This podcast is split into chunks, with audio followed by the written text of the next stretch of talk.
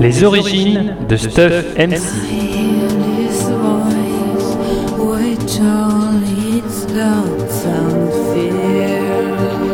Romance spéciale anniversaire Pommecast de Pomme 24.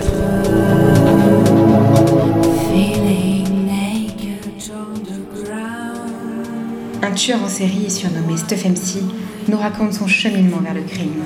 Son père, policier alcoolique, fut assassiné par sa mère, prostituée mexicaine mineure, morte entre ses bras lors d'un accident. Alors qu'il se découvre un plaisir sexuel pour le sang, il tue pour la première fois une jeune fille, Roselyne, lors d'un acte d'amour en plein délire psychotique. Avec Daphné et Vera, deux hippies vivant dans un van The Mystery Machine, il profite de la vie de bohème pour mener deux existences, l'une de hippie gigolo, l'autre plus secrète de tueur en série. Mais un soir, il apprend que Daphné a quitté le van communautaire et est partie définitivement. Commence alors pour lui une vie de couple plus monogame qu'auparavant?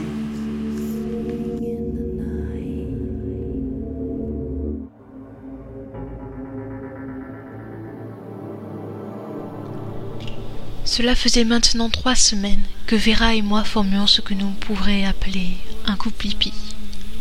Évidemment, cela n'allait pas sans poser quelques problèmes de cohabitation directe. Mais globalement, le départ de Daphné nous avait laissé plus de place. Elle n'avait pas emporté grand-chose. Je dirais même rien du tout. Vera mangeait comme quatre, visiblement ravie de ne plus me partager, car il s'agissait bien de cela. Vera devenait jalouse de Daphné. En fait, Vera devenait jalouse de toute fille avec qui j'avais ne serait-ce qu'une relation de passage. Même un regard échangé pendant une discussion pouvait éveiller sa fureur.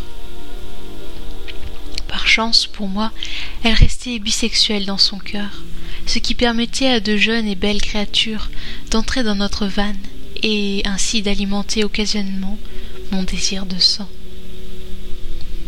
Seule variante avec auparavant, Vera ne supportait pas que je prenne mon plaisir autrement qu'avec elle.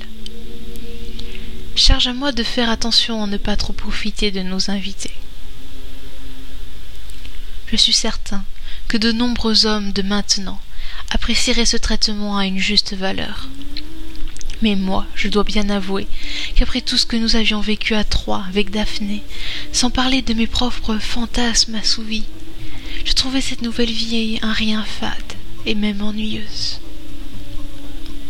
Bon, le principal était là une dissimulation bien pratique, des victimes toujours accessibles, et une existence de bohème faite de bière, de chanvre et de sexe. Donc, nous poursuivions notre périple sur les routes de Californie. Jusqu'à ce que, un soir, j'allume la radio pour avoir un peu de musique, et que, par erreur, je tombais sur un flash d'informations régionales.